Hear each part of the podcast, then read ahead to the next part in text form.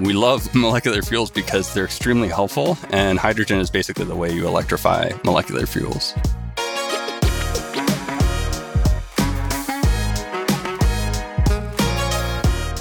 We're working to build basically like Amazon dot com, but for hydrogen. And our secret hack to get to critical mass is that we're building an extremely big, extremely useful warehouse. So we are directly developing a salt cavern storage as the only one of its kind near California.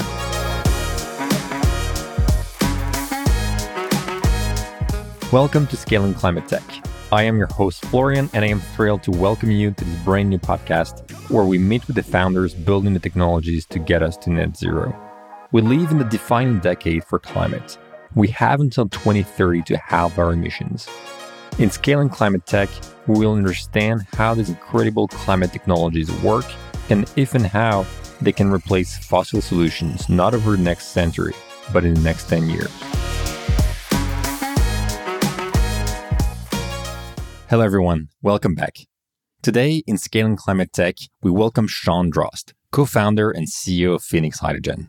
Phoenix Hydrogen is a young startup created in twenty twenty-one that went through the Y Combinator and is building the first commodity marketplace connecting all the players along the hydrogen value chain, the producers, the buyers, and also the storage asset owners. The hydrogen economy has been long in the making with many false starts. Phoenix Hydrogen is betting that with mounting pressure to decarbonize the economy and with falling hydrogen prices, this time will prove the right one for hydrogen to finally play a major role in the energy mix. In this episode, we talk about how is hydrogen already being used today and how it could be used in different sectors moving forward. How do we produce hydrogen and what is the climate impact depending on the production pathway? How Shawn transitioned from the software world to the climate startup world and what it takes to launch a startup with large industrial customers. Let's get started. Hello, Shawn. Welcome to Scaling Climate Tech. Hey, Florian. Thanks for having me. Could you start by introducing yourself? Sure thing. My name is Shawn Drost, and I'm the C E O of Phoenix Hydrogen. We are a pre-seed stage company working on building the first wholesale marketplace for clean hydrogen. Excellent. Before we talk about Phoenix Hydrogen, can you tell me a bit more about you, about you know your childhood? Where did you grow up, and what would you do as a kid? I'm an outdoor enthusiast and general enthusiast about life. I'm, I grew up in Hawaii. I was born and raised out in the eight oh eight state. And I was raised in this like outrageously lush and beautiful place by a couple of parents who just loved that and just loved being in nature and raising us kids in nature, hanging out at the beach all the time, going backpacking, going on like these crazy outdoor adventures. And especially for my dad, like the outdoors was really like his church. And it was like for him personally and for us as a family, it was like the way that we would connect with kind of a just this richness and beauty of the world and and to be inspired and to love life. And so that was kind of like really deep-seated for me. And just to this day, even when I'm not at work, just like the core of how I live in the world and hang out with my family and enjoy life with my friends. And and so that's how I grew up as a kid. And it's such a beautiful state and such a I love Hawaii so much. I live in the San Francisco Bay Area these days, and but I miss it so much, and I, I go back and visit all the time and still hang out with all my friends from high school, actually. I don't know the state very well, but that sounds really, really charming and exciting from the, your description. I mean, in California, you're lucky as well, but it's probably a very different type of outdoor. Yeah, the Bay Area is absolutely gorgeous, but the but you know Hawaii's got the all-time best trump card for beautiful weather and outdoor environments. For sure. Hard to beat. You studied computer science and you founded Hack Reactor, which is, my understanding, is a coding bootcamp for people to, to break into software and tech. That was later bought out by Galvanize, which is an, another bootcamp player.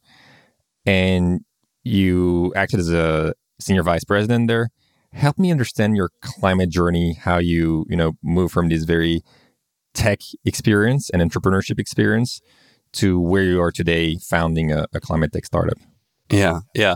Well, so like you said, I studied computer science. I was a software engineer for many years and, and then and also interested in entrepreneurship. Hack Reactor was my first successful company, but there were a lot of quiet failures before that. So like programming was one of the threads that I brought into that experience in, in software engineering and in entrepreneurship. And also another part of my D N A is just sort of social entrepreneurship and kind of this do-gooder part of me that is that, you know, I'm interested in the game of entrepreneurship and winning and building a great business. space. And I just find it really interesting that you can build this machine that is a company and it produces great jobs and also good, like if the product is good, then you can like make money while giving everyone things that they want. It's like, it's magic. It's amazing. And so like I, you know, that was very much at the core of what we did at Hack Reactor, which is like help people learn to code and get their first jobs. And, you know, so I, I was a founder and I worked at that company for another like six years till we sold the company and another eighteen months. And so by the time I stepped away, I was like a lot of years into like education and really interested in all that. But also I didn't necessarily feel tied to working at anything connected to education as my next project. And uh, I had a long list of business ideas that I had built up across those years. And, and you know, I was interested. I knew uh, from the day I left Galvanize, I knew I was going to start another company someday. And I had the whole spreadsheet. And the first thing on the, that spreadsheet, like one of the big things on there was, it said in all caps, climate, question mark, question mark, question mark. Because I knew, like a lot of us, I had a kind of clear sense of tragedy and horror of, you know, what was unfolding and also kind of only a vague sense of what was going on. And fortunately, I had like a few months of, I didn't even want to start a company. I just had to like, I was a new parent. I, I had just left my startup of many years and I needed a break period. So I just st- decided to study up on climate for a few months. And within that study period, almost right away, I was like, forget everything else in the spreadsheet because this is the business. Like this is, I was like in touch with some other friends of mine that were interested in that arc and that kind of path of exploration. And I was like, jump on in, the water's fine. Because like, A, the opportunities in the energy transition and climate space are just just great, just outrageously great. It's just like where the economy is going. It's where technology is going. It's this incredibly large sea change that society is going through, comparable to any other major economic change or technology change that humans can go through. So it's like one of those big transformative changes that is just rich grounds for entrepreneurship. And also, the do-gooder part of me was just like, wow, like, it's it's doable. Like, we can do this, and, and entrepreneurs can have a part to play, and, and, like, there are ample places to, like, start pitching in and helping out. And so it was just, like, I never really looked back from that first study period. And I had a long and strange journey from there to here. That was about three years ago, I guess. And I spent a few months in that study period, picked hydrogen as a market pretty early on. Just after doing a kind of survey course, I assessed that you can kind of, the study of climate is like the study of everything. And how does the entire planet work and all the humans and everything we do? So yeah. like I kind of, I chose early on to pick a specialty area to some degree arbitrarily. Like I, I recognize that like, I'm never going to feel like I get it at a high level. I'm going to have to zoom in at some point. That's really interesting because I think that the climate, yeah, as you say, right, climate is a term that encompasses everything. It is the energy transition, it is the agricultural transition. It is the climate science itself of how the earth weather is managed. And, you know, as you say, once you start understanding at least the challenge at a high level, it is hard ignoring and returning to doing something else. That is very difficult. And fully aligned with you that from a personal standpoint, having this combination of alignment of purpose and value, and just from a more pragmatic standpoint, the economic opportunity that we have ahead of us, redesigning the entire economy around climate is huge from an entrepreneurship perspective. So actually curious to understand, how did you study to understand those challenges? And you say you had to pick a theme, like what was the rationale to pick, you know, hydrogen versus others? Because as you say, it is very difficult to be a hydrogen expert, a regenerative agriculture expert, and, you know, all these other topics that, that climate encompasses.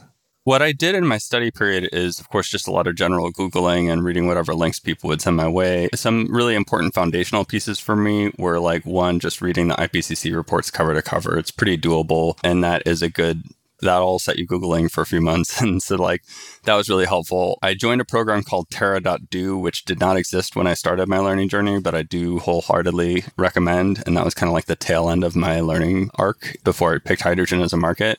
And it was in conversation with one of the founders of Terra, Kamal Kapadia, who is a dear friend and mentor that I kind of, so I had built up across the several months that I spent kind of studying broadly, I had built up a, a new spreadsheet of cool stuff that I thought was worth focusing on and business ideas and areas of opportunity.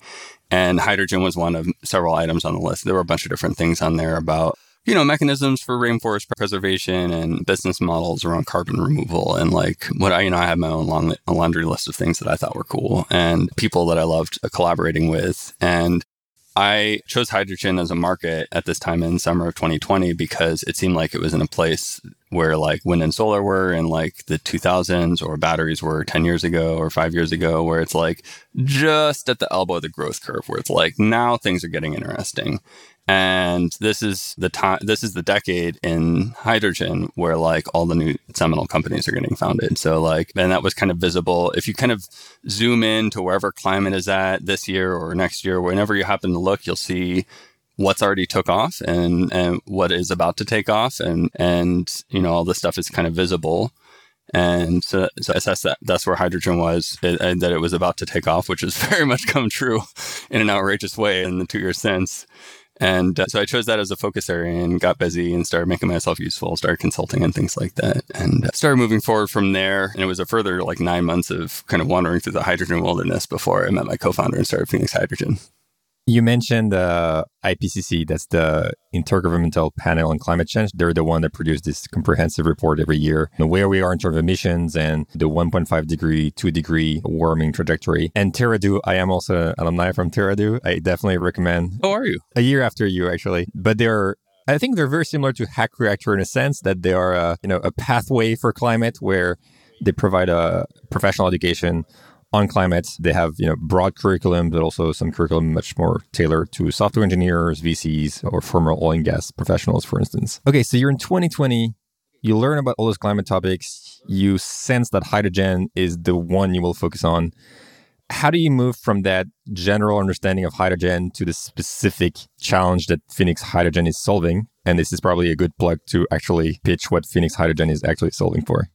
Yeah, so I did a lot of activities when I was wandering through the hydrogen wilderness. There were I, I started a class actually with Terra.do and with one of the hydrogen figures on Twitter, who's now a good friend of mine, Nevko Felice, who's Big Hydrogen on occasionally references Big Hydrogen on Twitter, a minor Twitter celebrity. But we so we threw this class that was really fun and interesting. Learned a lot doing that. I did a bunch of independent electrolysis project development exercises. Never really trying to get anything built, but just trying to understand the mechanics of how things got built and what it looked like and assemble. A t- I taught, taught myself project finance during this period. But the most influential thing I did was I acted as a, I served as a project manager on an initiative called HyBuild Los Angeles, which was sponsored by Los Angeles C W P, Mitsubishi, SoCal Gas. And a lot of interesting things happened in that period. But the kind of like, it was kind of the early days. Subsequently, since then, the, some of that became visible in the form of the Angeles Link announcement. Angeles Link is a pipeline that SoCal Gas is developing to carry pure hydrogen into Los Angeles County from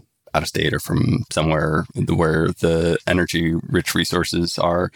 And it was so interesting. Basically, HyDeal L A was a hydrogen supply chain planning effort uh, for the utility scale energy users. And it was very interesting to see that, like, okay, so I just read all these like high level papers about how like hydrogen is maybe getting really cheap and maybe it would make sense to use it in bulk. And then suddenly I was watching it happen like in real time. Like I was in the pipeline planning process meetings where it's like, okay, we're laying out a new national grid for a new energy commodity right now. And it was just so cool. And, you know, the, this throughout all the different activities I was doing, of course, my entrepreneur hat, I was like, what is the business? What am I working on? What is my part of the value chain here? And the observation that I formed in the course of starting, in the course of HyDeal L A, I observed a couple of key missing pieces around the whole value chain of hydrogen. Like, how do people buy hydrogen and move it and use it? And there are a lot of different answers to that. And maybe this is a, at some point soon, I can say a few words about what hydrogen is and why we care for any listeners who aren't already familiar. But at a high level, what I observed was missing from the value chain of hydrogen is that there is no grid for moving hydrogen around cheaply. And that's kind of how we use every major energy commodity. And that problem was kind of getting solved. Like I was in the meetings where the solutions were coming out and being planned out, but there were some kind of short supply niche pieces, and especially around storage assets. There's kind of a shortage of hydrogen storage assets, which are hydrogen is this very like voluminous, annoying gas that wants to escape every container. And it's there's only one cheap way to store hydrogen, and it's in this particular kind of storage asset called a salt cavern. And so that was one shortage that I observed. But but more pressing to me was the kind of gap in the like uh, marketplace part of the value chain. So in any kind of major commodity, you don't want to like buy and sell it in a really bespoke, custom way. There's it's everything happens much faster and smoother if there's just a marketplace where you can buy and sell it in bulk, and you don't have to work for six years with the person who's buying or selling it in this very bespoke, one-on-one, high-risk, high-investment way where everything has to be tailored to each other. It is really annoying. And that's so like the environment we're in today for hydrogen is that all project development is kind of happening where like if anyone who wants to sell hydrogen has to kind of link up way before they're ever operating a production facility with some customer.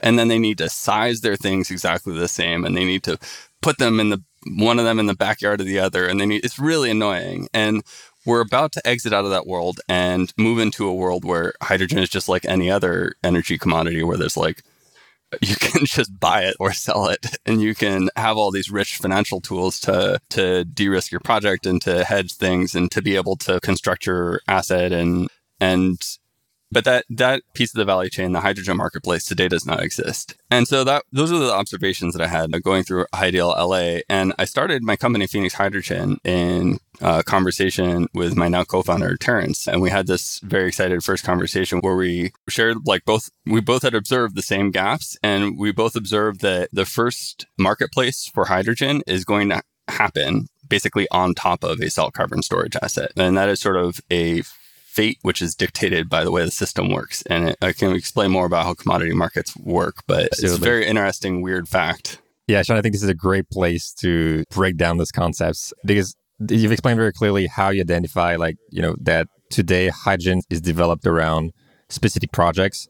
There are hubs that, you know, consolidate supply and demand, but these are very product specific. You have to agree on a specific production to serve a specific consumer of that hydrogen, as opposed to, you know, the oil or the natural gas market, which is much more of a commodity and fluid market. So let's try to break down a bit this hydrogen value chain, because this is really complex. I kind of like to think about it in three parts. One is the demand side of the value chain. So this is about all the large emitters today that use fossil fuel that could be substituted with clean hydrogen. So I'd be interested to understand how hydrogen compete with this fossil fuel, and specifically, how does it compete to other decarbonization alternatives like electrification? The second component, I think, is the supply side, right? So making sure that the hydrogen we provide to the sector is actually clean hydrogen. Today, we still have ninety-nine percent of hydrogen, which is gray, meaning that it's derived from natural gas, significant emissions associated to it. So there's there's a challenge in shifting away from this gray hydrogen. And then you touched upon the midstream portion, which is the connection between this demand and the supply. So the actual transport and the storage of hydrogen. You mentioned the salt caverns. We can delve into this. So maybe let's start with the demand to understand what is the role of hydrogen and where does it play in the energy transition. We hear a lot about electrify everything, and this definitely makes sense. You know, we have E V, uh, electric cars, we have heat pumps for the buildings. Can you help me navigate where does hydrogen play a role in the economy, and specifically in, in what we call the hard-to-abate sectors? Yeah, so today we use energy in the form of electric electrons and molecules in the forms of electricity and like molecular fuels. And we love molecular fuels because they're extremely helpful. And hydrogen is basically the way you electrify molecular fuels. So a lot of molecular fuels, like we, we burn gas to, to make electricity, and like that we should just directly electrify, right? Uh, ditto for a lot of other things like burning gas to heat homes and so on. So, so a lot of molecular fuels don't need to be in the system. We can just direct electrify. But in a lot of contexts, the molecular fuel is really hard to replace with electricity, just because we use molecular fuels as ingredients to a lot of different products, to fertilizer, to like plastics, to a lot of different things. And in those contexts, replacing the fossil fuel typically means producing hydrogen from clean electricity. And so, you know, in, in cases where we use fossil fuels as an ingredient, or in cases where we use fossil fuels and we lean on the fact that we can store them or transport them, you know, it's really hard to power a container ship with, with electricity. We really need molecules to do that kind of thing. And for like storing energy from the summer to the winter,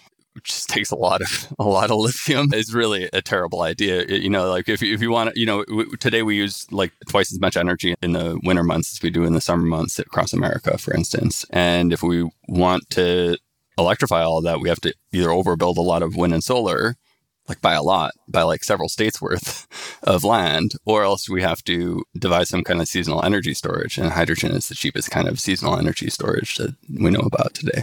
So like in a lot of contexts where we either, where we need mo- molecular fuels, hydrogen is basically the way that you electrify molecular fuels. But, you know, those are, that's kind of the status quo world of hydrogen. And some of the new use cases include some of the transport applications that I've already mentioned, container ships, sustainable aviation fuel, as well as, of course, hydrogen cars are real in the sense that you can buy one and drive one, but they're terrible plan and they're going to die. Hydrogen trucks are maybe, you know, I'm personally, I don't feel like anyone's crystal ball is real valid. So I don't really care what thing goes to hydrogen and what hydrogen ideas are good and which hydrogen ideas are bad. I think what is kind of, what is generally true about hydrogen and the value chain is that it's really broadly expected to be useful and cheap. And there's a lot of disagreement about the details, but there are a lot of important use cases that people are trying out, and some of them are taking off and working. The new use cases include like steel and forklifts and, and several other places where like hydrogen and clean hydrogen are taking off on a cost basis today. Yeah, I think there's a lot of, I mean, no one has the answer, right? There's a lot of uncertainty on where hydrogen will play. And m- my simple frame of mind for the transport industry, at least, which is one of the main prospective consumer of hydrogen, is that, you know, electrify everything where batteries provide enough energy for that end application.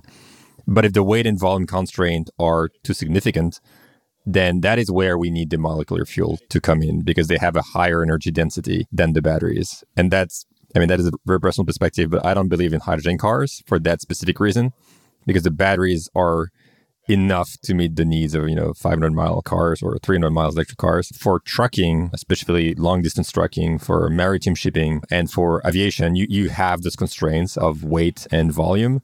And this is why, you know, liquid fuel like oil has been amazing today to do this job. And this is why hydrogen has probably a major role to play there. Um, I'd like to talk more about the supply side. So how do we actually produce hydrogen to supply these end applications? And maybe prefacing this with a short overview of the, the main ways of producing hydrogen today, uh, which have been assigned different colors. There's gray, there's blue and green. There are other colors, but these are the main one. Um, and, and gray hydrogen is the vast majority of the hydrogen produced today for industrial application you just talked about. But that's not clean hydrogen. It is produced by steam methane reforming. So it's a process that uses natural gas and releases carbon dioxide. Uh, blue hydrogen is a better way of producing hydrogen, where essentially we're going through the same process as gray hydrogen, but this time we capture the C O two that's produced during the production process and we put it underground. Um, that capture process is not one hundred percent efficient. It's about sixty percent efficient. So it's still not absolutely clean hydrogen, but it is better. And, and finally, there's green hydrogen, which we talk about a lot, and that is produced by electrolysis of water with the energy supply by renewables. So it is a cleaner type of fuel, uh, cleaner type of hydrogen. So can you help me understand what has changed uh, over the last years and what will change over the coming years, so that on the supply side, green and, and maybe blue hydrogen will replace dirtier uh, gray hydrogen? Well, there are a few different pieces of that. One of them is sort of changing costs of technology and kind of under constant policy, like what happens with costs over time. And what happens with fossil fuel costs over time is that they're going up. And what happens with wind and solar energy costs over time is that they're going down. And also the cost of the machines that produce green hydrogen from wind and solar energy, those machines are called electrolyzers. Those costs are dropping like a stone. So, you know, the technological inputs to costs and the kind of like physical inputs to costs are pointing in such a direction that hydrogen is going to get cheaper than green hydrogen is going to get cheaper than fossil-derived hydrogen, green or blue, kind of in a, a foreseeable time frame. Could be m- more like five years or ten years or fifteen or twenty years, depending on what you believe and what geography you're looking at. But it's it's coming. It's basically inevitable. If you believe in learning curves, you believe that fossil hydrogen is going to be uncompetitive on a price basis in a decade or two. And, you know, the big entities that we're talking about here, like a decade is a very short period of time for them. It's like how it's one planning cycle, sort of. And so those are the kind of technological inputs to shifting price. Meanwhile, there's also the government inputs to price. Like today, the government doesn't tax anyone for putting a hell of carbon in the air. So that's interesting, at least in America. And that is maybe not changing very much, but the government did put a three dollars per kilogram subsidy under green hydrogen in the last couple months, and it's just bonkers. It's, if uh, for those of you who are familiar with like a natural gas, it's as though it was like a, a thirty dollars per million B T U subsidy, or for any, it's sort of a seventy-five percent direct subsidy for hydrogen versus kind of today's co- cost basis roughly. But that subsidy is supposed to go up over time, and the cost is supposed to go down, and such that S and P Global said that in the near future, like hydrogen, green hydrogen is going to cost less than zero. It's anyone's guess as to what's happening next. Yeah, it's a great analogy, that the natural gas one, because it's hard to put in context, like three dollars per kilo, but like the, the gallon of oil in the U S, depending on the state, is like some, you know, four dollars-ish per gallon. This is the same as if the U S had said, you know, we're putting a subsidy of three dollars per gallon, and now oil is one dollar. This is literally what's happening in hydrogen. It's around, you know, it depends on the state, but it's around four dollars-ish per kilo of hydrogen for green hydrogen. This three dollars per kilo subsidy brings it down to one, right? So this is a this is the biggest policy in the world to drive the supply of hydrogen that came out uh, a few months ago. Yeah, and it topped the bipartisan infrastructure law, was previously the biggest policy support for green hydrogen. It was about a twenty x scale up in terms of direct funding for clean hydrogen technologies and infrastructure and deployment. So, so you know, we went from twenty twenty when I got started and all this stuff, it was basically crickets on a relative basis. And then the bipartisan infrastructure law announced a roughly twenty x scale up in terms of the U S total investment in clean hydrogen. And then the Inflation Reduction Act just went even bigger. And so it's like the U S is really going hard on hydrogen right now. And so, but I want to touch briefly on one, and I'll input to costs. When we're talking about the energy transition, it's really important to understand that like costs are kind of fake. They're like, a lot of costs are sunk, right? Like when we're talking about displacing gray hydrogen at refineries, we're talking about replacing machines that cost a billion dollars plus and are in use every day and are very complicated. And some, the person who owns them, like they don't necessarily want to replace them, because then it ha- maybe you have to write down the, oh, the whole value of that. Is, is the value of that old production machinery, is the value of that thing a billion dollars or is it zero? Because I'll tell you what the owner of that machine wants. The owner of that machine does not want the value of it to be zero. So that's kind of another factor. When we talk about costs, what exactly were we talking about here? Because when we say that like green hydrogen might be cheaper than gray hydrogen, you know, it's not a sort of like analyst's take, which will turn the game. It's going to be a case-by-case circumstance. It's going to be dependent on supply chains. It's going to be dependent on some costs. It's going to be dependent on a lot of different topics. I think this is super interesting, John, because when we talk about three dollars, four dollars, we're talking about the production cost of hydrogen. It's important that it is a cheap commodity. What you're referring to is that from the end user, you want the commodity to be cheap. But for some applications, you have to retrofit or you have to change your equipment. And that has to be embedded in the cost. So if you have a one billion machine that you need to upgrade to a new one billion machine, then that needs to be added in the cost of the commodity. And the same thing applies to shipping aviation, right? If you need to buy a new plane or buy a new ship to switch from oil to hydrogen, that needs to be baked in into my, my cost.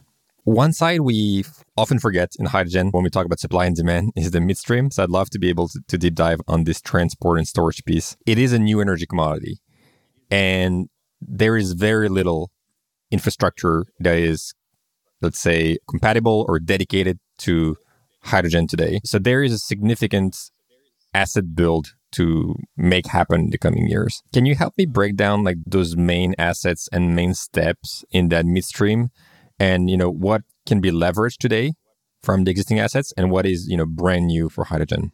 Yeah, great question. So today, the world of hydrogen looks sort of like the world of natural gas might have in, I want to say like nineteen fifty or something like that. There's like, today we have sixteen hundred miles of hydrogen pipelines and a few storage assets, geological storage assets in the United States. And almost all that is in the Gulf Coast. And so like, you know, when we just started using natural gas, we had like a couple of little pipelines, and then we'd ha- have these, some little weird bespoke use cases for it where like, you know, maybe some people would truck it around, or like they had all these different ideas. But meanwhile, at that time and today, ninety-nine percent of the use was happening by pipelines. And that's really the only cheap way to use gaseous fuels, is move them around by pipeline and you store them in giant geological storage assets. And that's true today. That's the status quo of hydrogen today. And we're going from like nineteen fifties in natural gas to like eighties in natural gas over the course of this decade. So we're kind of, by the end of this decade, we're going to see a I think, mostly operational national pipeline grid for hydrogen.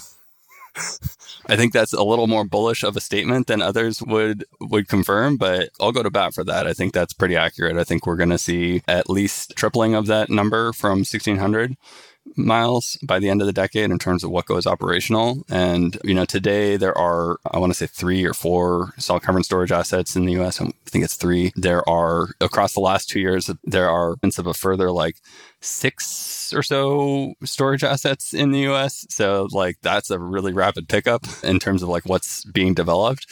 And the relevance of a storage, so everyone kind of understands the idea of a pipeline. It's like a big tube of energy, a giant river of energy. Like one natural gas pipeline or one hydrogen pipeline has as much energy flowing through it as like, you know, several of those giant two hundred foot tall transmission towers, right? Those things carry almost nothing compared to one little forty inch wide pipeline or whatever. And so, and the storage, any kind of gaseous pipeline system has to be tied to a storage asset, more or less, in order to operate. It ha- it's just, it, that's the buffer that keeps the gas flowing. And these storage assets are gigantic holes in the ground. For natural gas, we use mostly pore space. We use like depleted aquifers or things like that, just like big natural kind of honeycomb holes in the ground. Like we'll pump gas down there and pump it out. Um, we also use salt caverns for natural gas. And for hydrogen, it's the only thing that we can use. And salt caverns are giant man-made holes in the ground. You make them in a layer of rock salt. And the thing that we like about rock salt is that you can mine it just by kind of putting a sprinkler head down a, uh, down a, down a well bore. And if you run a sprinkler in a well bore for like uh, two years, then you have a thousand foot tall hole in the ground that is the cheapest kind of airtight vessel that you can make of that size. It's about the size of like the Empire State Building or so. Um, so that's kind of like what the midstream looks like.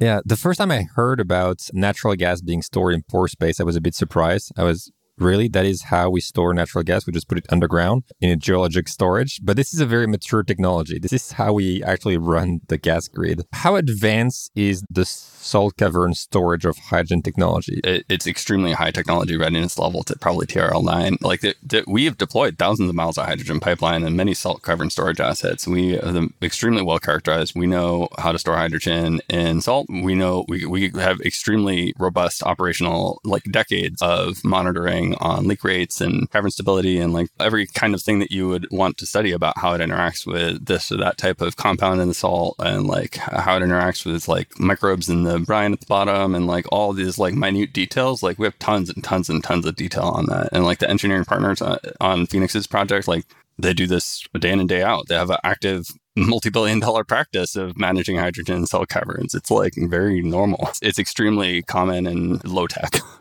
At this point, I call it low tech because the tech is so old.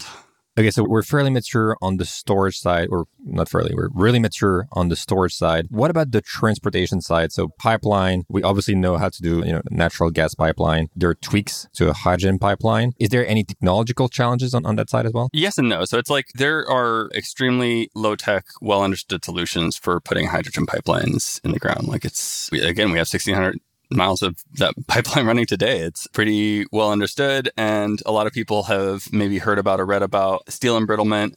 That's a real problem if you're trying to retrofit natural gas pipelines. But if you're building a new hydrogen pipeline, you can just use the right grade of steel and it's not going to have the same kind of embrittlement problems. It's just a thing you engineer around. And we know how to engineer around it. And and I, I don't mean to be dismissive or kind of call out that there are there's there are, there are like a lot of really great technological opportunities here for like retrofitting natural gas pipelines or for like a million different kinds of gas sensing for like leaks or what have you. The way that we operate pipeline grids today is just very, very low tech, very little regard for any kind of leakage. That's how our energy infrastructure is today. And reproducing that in a way that is better for the planet is very doable today, and improving on it tenfold is also doable, and that's where the technological innovation comes in. So the answer to like what's the role of new tech in the midstream is mixed. And the last thing I want to say here is that a lot of the, when we talk about like hydrogen as an energy transition tool, a lot of the way that people talk about moving around hydrogen is what I consider actually pretty niche. It's like you move around highly compressed tube trucks of hydrogen, or you move around liquid hydrogen at like seventeen Kelvin or whatever it is. It's very messy to try and move hydrogen around by truck or by like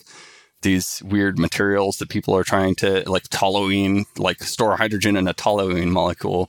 Today and in the future, that's that's that is niche, and it will be niche on a relative scale. You know, like it may be very powerful and important in its own domain, and there's a lot more technological innovation to do in those worlds.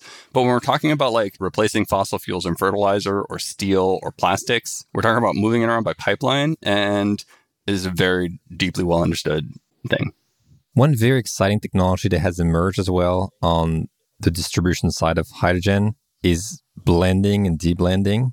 So the notion being that we can either build a dedicated system to distribute hydrogen to the different customers, or we can leverage the existing natural gas pipeline. But as you mentioned, natural gas pipeline can't have one hundred percent hydrogen. They can usually accept five percent, ten percent, fifteen percent, depending on their, their age. And the idea of blending and deblending is that we would be, blend hydrogen in those natural gas pipeline and have some machine at the endpoint of the consumer to deblend the hydrogen. How advanced and, and what is the outlook for this kind of technology? You know, I can't claim to be an expert on uh, deblending, and, and it is one of those things that people are really tr- working on and trying to innovate on. I'll say, like, just from a basic physical point of view, like deblending has certain kinds of expenses associated. It's like you're trying to unmix a beverage of some kind. You're trying to unmix a gas, right? So there's going to be, it's going to be kind of painful to unmix it. And I am generally kind of bearish on blending and on deblending. It, you know, for the kinds of high volume applications that I've mentioned that are like very large point source consumers or producers of hydrogen, that kind of system really interferes with the economics in a material way, unless it gets very cheap in a way that I'm not too familiar with. Like I haven't seen a lot of evidence of that happening. And so, you know, if you're trying to blend hydrogen into a natural gas pipeline and then move it around to, say, like a, a fertilizer uh, production facility and then deblend it at the fertilizer production facility and then use that clean hydrogen, like that can really materially change around the cost basis of hydrogen. Meanwhile, where we site ammonia facilities today is basically where the natural gas is cheap. And and frankly, like as we reorganize around where energy is cheap now and, and where and as that geography changes, I think that we're just going to move the factories to where the pipelines are, like like we did last time. You know, we already did this quite recently when the natural gas boom took off. We moved all the factories. We're going to do it again. When hydrogen gets cheap enough at like X hub or Y hub or Z hub, then the factories will appear there. And like you're not going to move hydrogen around by uh, pipeline and deblend it necessarily. You know, I, I, I don't, nobody's perfect. Crystal ball is perfect, but like that's kind of my two cents. Let's come back to Phoenix Hydrogen. I think that was a really good overview of the value chain of hydrogen, which is a very complex value chain. And Phoenix Hydrogen is building the commodity marketplace for hydrogen. So now we understand how it connects the producers of hydrogen, whether they're blue, green, or pink, the midstream operator, transport, storage assets, and the end user. So those large emitters in transport, in heavy industry, maybe in power generation. How do you test consumer need for such a product? And I'm asking this because we're not talking of a, a consumer product or a small business product here. Your customers and participants in the platform are large industrial companies or energy companies that are actually producing the hydrogen. So how do you connect with them and how do you test appetite for such a, a platform? That's a question at the heart of, of our company for sure. So how do we assess customer demand for a marketplace? There's kind of an interesting challenge at hand for a marketplace. One analogy I find myself coming to frequently is thinking about our product as a dating app. And if you go to, if you build the perfect dating app and you go and show it to some somebody, the first person you show it to, you're going to be like, do you need a dating app? And they'd be like, I hate dating apps. What? That's for weirdos, right? Or rather, that this was the case when I was working on dating apps back in like twenty twelve or twenty ten or something like that. I used to work at OkCupid. And then even if you can convince them to open up your dating app, they'll be like, this thing sucks. There's nobody on it. And it's just an intrinsically challenging thing to user test because intrinsic to the product is the existence of critical mass. The product is definitely useless without critical mass. So then how do you test for demand? To be frank with you, it is my assessment, and I think one hundred percent vanilla fact, that if hydrogen happens, if it does become a valuable energy vector, energy commodity, there will be a commodity marketplace for hydrogen that is intrinsic to the physics of the world. There's no thing that we produce in bulk and use in bulk that doesn't have a commodity marketplace. But what is the basis for the belief that that is happening now? that that critical mass can be built now and not five or ten years from now, it is one hundred percent. That is the core bet of our startup. That is the big leap of faith that we are taking as a startup. Our bet is that that is hap- that this is the decade where a commodity marketplace happens for hydrogen, and that it is possible. Actually, I think we are working to bring it forward in time by a couple of years. And we believe that to be possible with the strategy that we're operating against. I'll say that the strategy that we're using to bring that commodity marketplace is definitely a useful thing. So we're working to build basically like Amazon dot com, but for hydrogen. And our secret hack to get to critical mass is that we're building an extremely big, extremely useful warehouse. So we are directly developing a salt cavern storage as the only one of its kind near California, and California, of course, being the largest near-term market for hydrogen. So we are, in point of fact, developing a uh, fifteen hundred foot tall hole in the ground in northwestern Arizona. And in point of fact, that is a very useful thing for a lot of different people. We are working with every major utility. I sit on the board of the Southwestern Clean Hydrogen Innovation Network, the dominant regional hydrogen hub in our area, and where we... we applied for a billion dollars in grant funding with that consortium on Monday. We are working with on charting out the midstream grid for hydrogen and building that national network. And, you know, our, our storage asset is a key part of that. And in point of fact, every commodity market which exists sits on top of a giant warehouse at a critical trade crossroads. So that is the basic physics of how commodity markets work. And our company is a bet that uh, the storage asset development is kind of a normal bet, but not like a taking a flying leap of faith bet. It's just a bet that we can get some permits. And the commodity marketplace is a bet that that storage asset is in a big enough warehouse and sitting at an important enough trade point in the trade crossroads. Normally, the way that we build commodity marketplaces is like over the course of many decades, people build like a little network of trade through this like extremely annoying slog of manual trade with no marketplace and very bad infrastructure for trade. And then kind of people where use pathways into the world. And then, and then, so like the warehouses and trade crossroads become obvious by the time someone starts the commodity marketplace. And the big bet of our company is that you can bring that forward in time by picking a good spot and doing it. Maybe we should have started the episode by pitching Phoenix Hydrogen as Amazon for hydrogen. But understanding your model very precisely, you're developing yourself the storage assets? That's correct. Okay, because it could be a coordination marketplace, but here you're actually owning the storage asset, just like Amazon is owning its own warehouses, but you, you might not be owning the commodity itself. You're only owning the walls. What is the model? Yeah, so our products, the thing that we're building, the thing that we believe has really the business model we're trying to scale to the moon is the Amazon dot com part of the business. So we built a digital product that people can use to buy and sell tr- hydrogen in bulk. And we'll be, we'll be conducting the first auction on that platform in Q one of next year at our first trading point, which is at our storage asset. This platform can go and scale to other trading points, and we aren't going to go and develop a million storage assets all around the world. We're going to contract with people who own those things. There is a necessary tie between the website and the fulfillment infrastructure, but you know, we're not a warehouse company first and foremost. And you've raised two million dollars. How do you build a giant salt cavern as a startup? Yeah, well, we haven't previously announced this, but we also have a, a term sheet for seventy million dollars of infrastructure funding in the in the storage asset.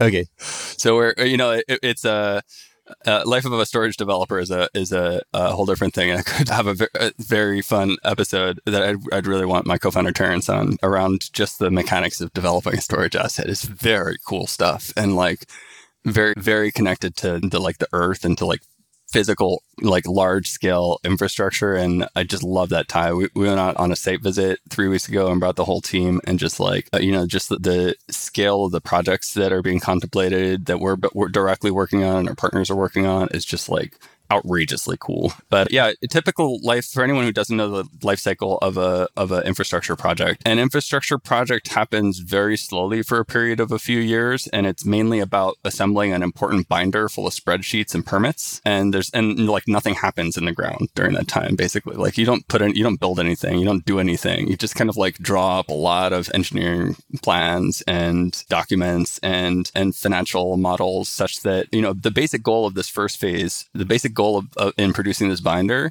is to have a bulletproof system of documents that says, if you put seventy billion dollars into this binder and then use that money to go out and construct this physical thing, it will turn into eleven billion dollars plus one dollar. And that's, we're in that phase of the storage asset development right now. And our binder is dope. Yeah, so that's kind of the, the basic life cycle. When we raised two million dollars, as you mentioned, we would use that about fifty-fifty. We put about half of it into the storage asset subsidiary, which is so far wholly owned. And the, the rest we used to write software. What is the biggest challenge you face when building this binder? So basically, when when you have such a, a large infrastructure project, what is the most difficult? Is it the design? Is it the permitting? Getting that funding? What was the biggest challenge you had? Oh, wow. It's, I would say, the sheer number of independent details and tasks and papers that must be arranged in extremely excruciating detail. It's ridiculous. Like, this binder must be truly bulletproof. Later, like down the road, probably like one hundred plus serious professionals will look at this binder like very, in my, very minute detail, line by line. And anyone that is just off can just get the whole thing nixed. Like, if there is, for, unbeknownst to us, like some kind of minor history of like somebody made some bricks on this site seventy years ago, that could be the end of our whole binder, right? And there are a lot of other details like that. There are some high-level risks that are present for every kind of infrastructure asset. It'll be different for storage project development. You know, the big pieces that we need are like, we need water, and we need an anchor customer, and we need rich, specific detail about the body of salt that's underground.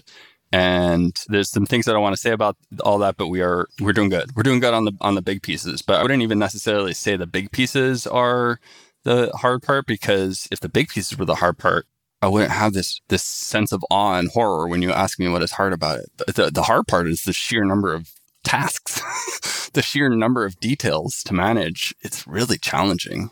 I can't emphasize enough how just outrageously cool this infrastructure project is that we're working on with our partners. Like, it is going, like, the basic building blocks of this thing are like, one, the largest solar project in America, which is not ours, it's our partners, but it's co-located and it's awesome. And two, it is the largest battery in America, effectively. If you think about hydrogen storage as being about storing energy and energy made from wind and solar, it is going to store enough energy to power California for like a week.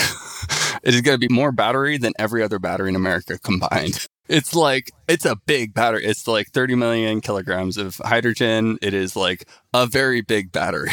And we are actually capable of scaling up from the three cavern design that we are looking at to something like two hundred caverns. Like, this site is a very special place geologically and is capable of being kind of the national hydrogen reserve, strategic reserve. It is in, like, all of this combined is like a river of wind and solar energy flowing from the resource rich interior of America to the coast where we need the energy.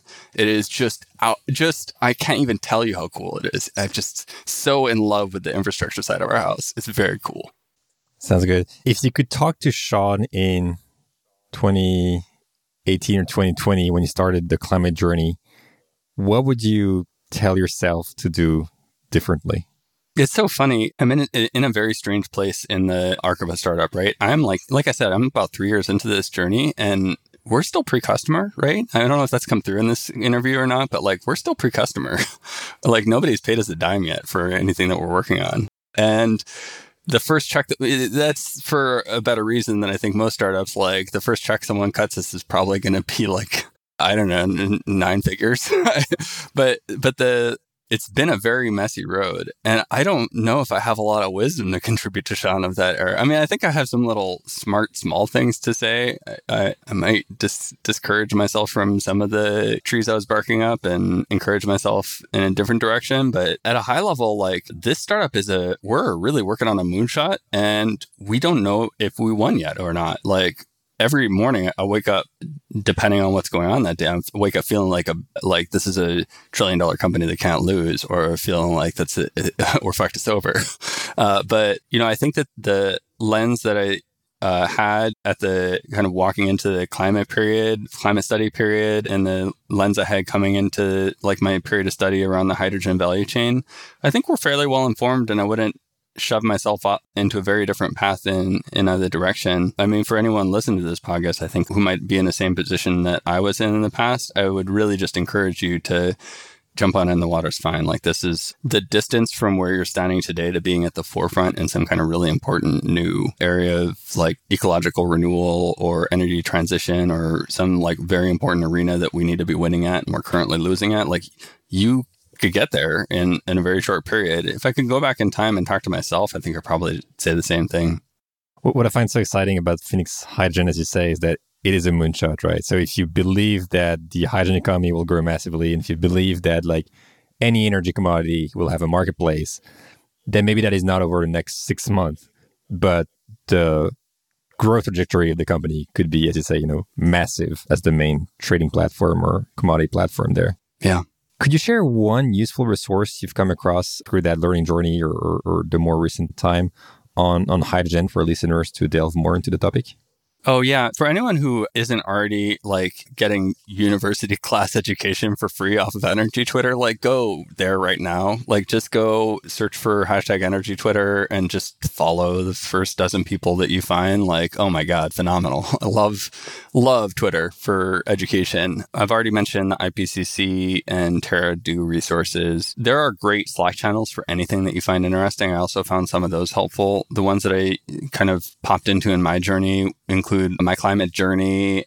Shawn, it's been a it's been a real pleasure talking together today. It's been an inspiration, honestly, to hear from you. There's so much to be done to reduce the emission of the hard-to-abate sectors, and I think hydrogen has a pivotal role to play here. And I wish you the best with the infrastructure project you have on the salt cavern and uh, from the coming years with hydrogen. Thanks so much, Florian. It's been such a pleasure talking to you, and thanks for having me on. Pleasure. Congratulations, you finished this episode. Thank you so much for listening until the end. And if you liked it, please don't forget to subscribe and leave a five-star review. This is really helpful to be more visible in the rankings and to be able to keep inviting the best of climate tech entrepreneurs in this show. Thank you so much, and I'll catch you on our next episode very soon.